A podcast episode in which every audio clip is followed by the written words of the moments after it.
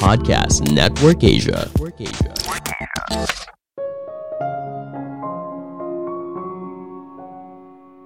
Masa depan hanya bisa dibentuk oleh orang yang optimis, orang yang melihat masalah sebagai peluang untuk membentuk hidup yang lebih baik.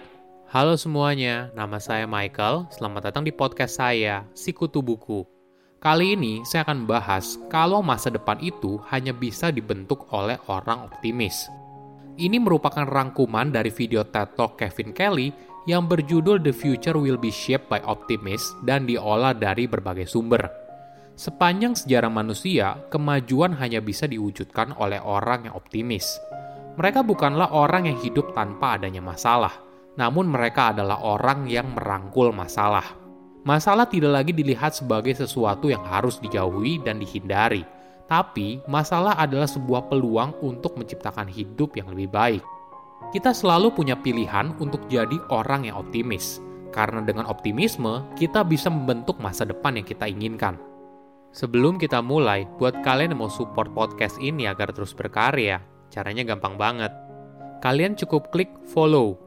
Dukungan kalian membantu banget supaya kita bisa rutin posting dan bersama-sama belajar di podcast ini.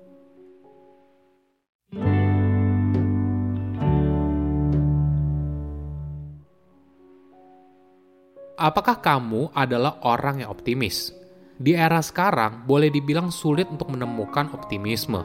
Bayangkan setiap harinya kita dipenuhi oleh berita yang negatif, mulai dari perang Rusia dan Ukraina, harga minyak goreng yang melambung tinggi, korupsi merajalela, dan sebagainya.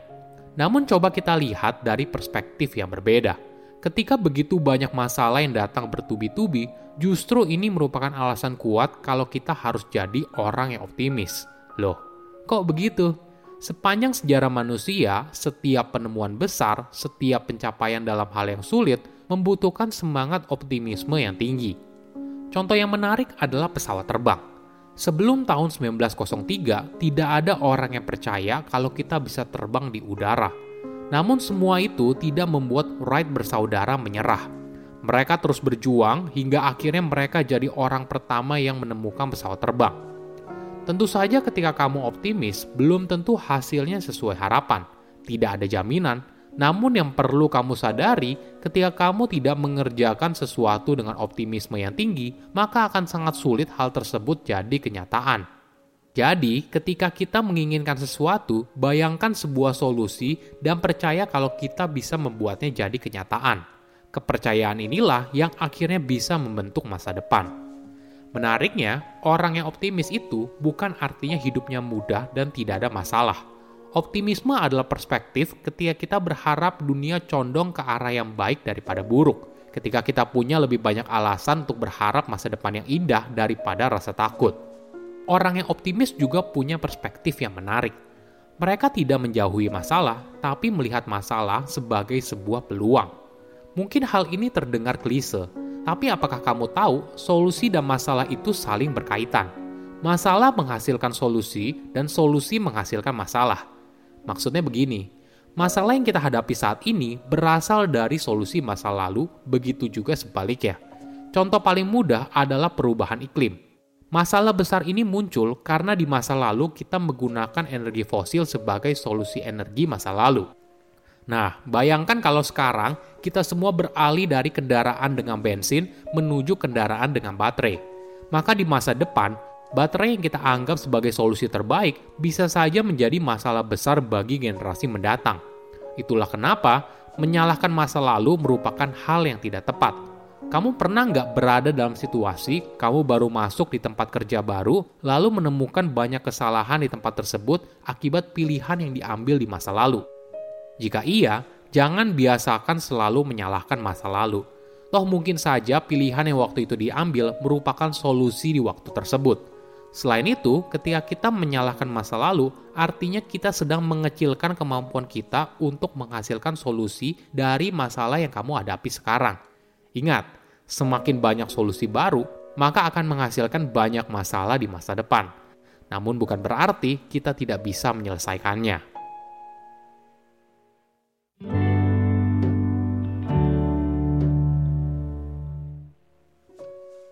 Ada pertanyaan yang menarik. Apakah menurut kamu dunia sekarang itu lebih baik? Mungkin saja kamu berpikir dunia kok makin lama makin buruk ya. Misalnya ada perubahan iklim, perang Rusia-Ukraina, krisis ekonomi global, pandemi COVID-19, dan sebagainya. Namun kalau dilihat sejarahnya, dalam 500 tahun terakhir, ternyata ada peningkatan terus-menerus sepanjang waktu. Kenapa hal ini tidak membuat banyak orang jadi optimis? Mungkin karena ada dua alasan. Pertama, fokus media condong ke hal yang buruk. Misalnya begini, headline media yang bombastis seperti ini. Satu juta orang Indonesia terkena COVID-19. Tapi apakah kamu pernah membaca artikel yang judulnya kayak gini? 249 juta orang Indonesia tidak kena COVID-19. Tentu saja tidak kan? Media tidak akan menulis sesuatu yang normal terjadi dan dialami banyak orang. Tapi hanya menulis sesuatu yang berada di luar kebiasaan. Contoh lainnya kayak gini. 300 orang melanggar batas kecepatan maksimal kendaraan di jalan tol. Namun media tidak akan menulis 2 juta kendaraan patuh pada batas kecepatan maksimal. Kenapa begitu? Karena masyarakat tidak mau membaca hal yang biasa. Mereka ingin mengetahui hal yang tidak biasa. Sayangnya, hal yang tidak biasa itu cenderung merupakan hal yang buruk. Kedua, hal buruk terjadi lebih cepat daripada hal baik. Apakah kamu pernah dengar pepatah good things take time. Artinya, hal baik butuh waktu. Di era digital di mana kita bisa mendapatkan informasi per detik, hal ini membuat pemberitaan fokus pada banyak hal yang buruk. Optimisme ternyata punya beberapa bentuk. Mungkin yang sering kita lihat adalah ketika kita yakin kalau hasil dari pekerjaan kita akan berakhir baik. Ketika kita bisa mempercayai orang asing, ternyata itu merupakan bentuk dari optimisme. Coba bayangkan di zaman dulu, dua orang asing bertemu, orang asing pertama membawa biji-bijian, lalu menukarnya dengan orang asing kedua yang punya daging sapi. Hal ini hanya bisa terjadi ketika ada perasaan saling percaya antara kedua orang tersebut, dan kepercayaan adalah bentuk lain dari optimisme. Rasa optimisme inilah yang mendorong sebuah peradaban hingga bisa seperti sekarang. Dalam bentuk yang lain, optimisme juga bisa berupa kepercayaan terhadap generasi selanjutnya Kehidupan yang kita nikmati sekarang merupakan hasil karya dari generasi sebelumnya. Jalan yang kita lewati setiap hari, gedung pencakar langit, fasilitas internet, dan sebagainya. Semua manfaat yang kita nikmati sekarang merupakan pengorbanan dari generasi sebelumnya. Mereka mungkin saja tidak menikmati seperti yang kita nikmati sekarang. Nah, sekarang adalah tugas kita untuk generasi mendatang. Salah satu caranya yaitu kita harus bersedia berkorban sedikit demi generasi mendatang.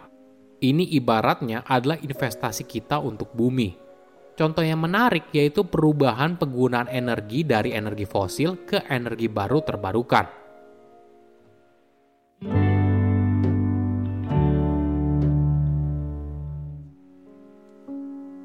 Oke, apa kesimpulannya? Pertama, situasi yang terlihat buruk bukan alasan untuk jadi pesimis. Di era sekarang, boleh dibilang sulit untuk menemukan optimisme Bayangkan setiap harinya kita dipenuhi oleh berita yang negatif, mulai dari perang Rusia dan Ukraina, harga minyak goreng yang melambung tinggi, korupsi merajalela, dan sebagainya. Namun coba kita lihat dari perspektif yang berbeda. Sepanjang sejarah manusia, setiap penemuan besar, setiap pencapaian dalam hal yang sulit hanya bisa diwujudkan melalui semangat optimisme yang tinggi. Kedua, masalah dan solusi itu saling berkaitan Masalah menghasilkan solusi dan solusi menghasilkan masalah. Maksudnya begini, masalah yang kita hadapi saat ini berasal dari solusi masa lalu, begitu juga sebaliknya. Contoh paling mudah adalah perubahan iklim. Masalah besar ini muncul karena di masa lalu kita menggunakan energi fosil sebagai solusi energi masa lalu. Ketiga, hal baik butuh waktu. Kita sulit menemukan optimisme setiap harinya karena hal baik tidak selalu muncul setiap saat. Sama halnya ketika kita menanam padi, tentunya tidak setiap hari akan panen. Butuh waktu hingga akhirnya tanaman tersebut bisa menghasilkan lalu dipanen. Saya undur diri, jangan lupa follow podcast Sikutu Buku. Bye-bye.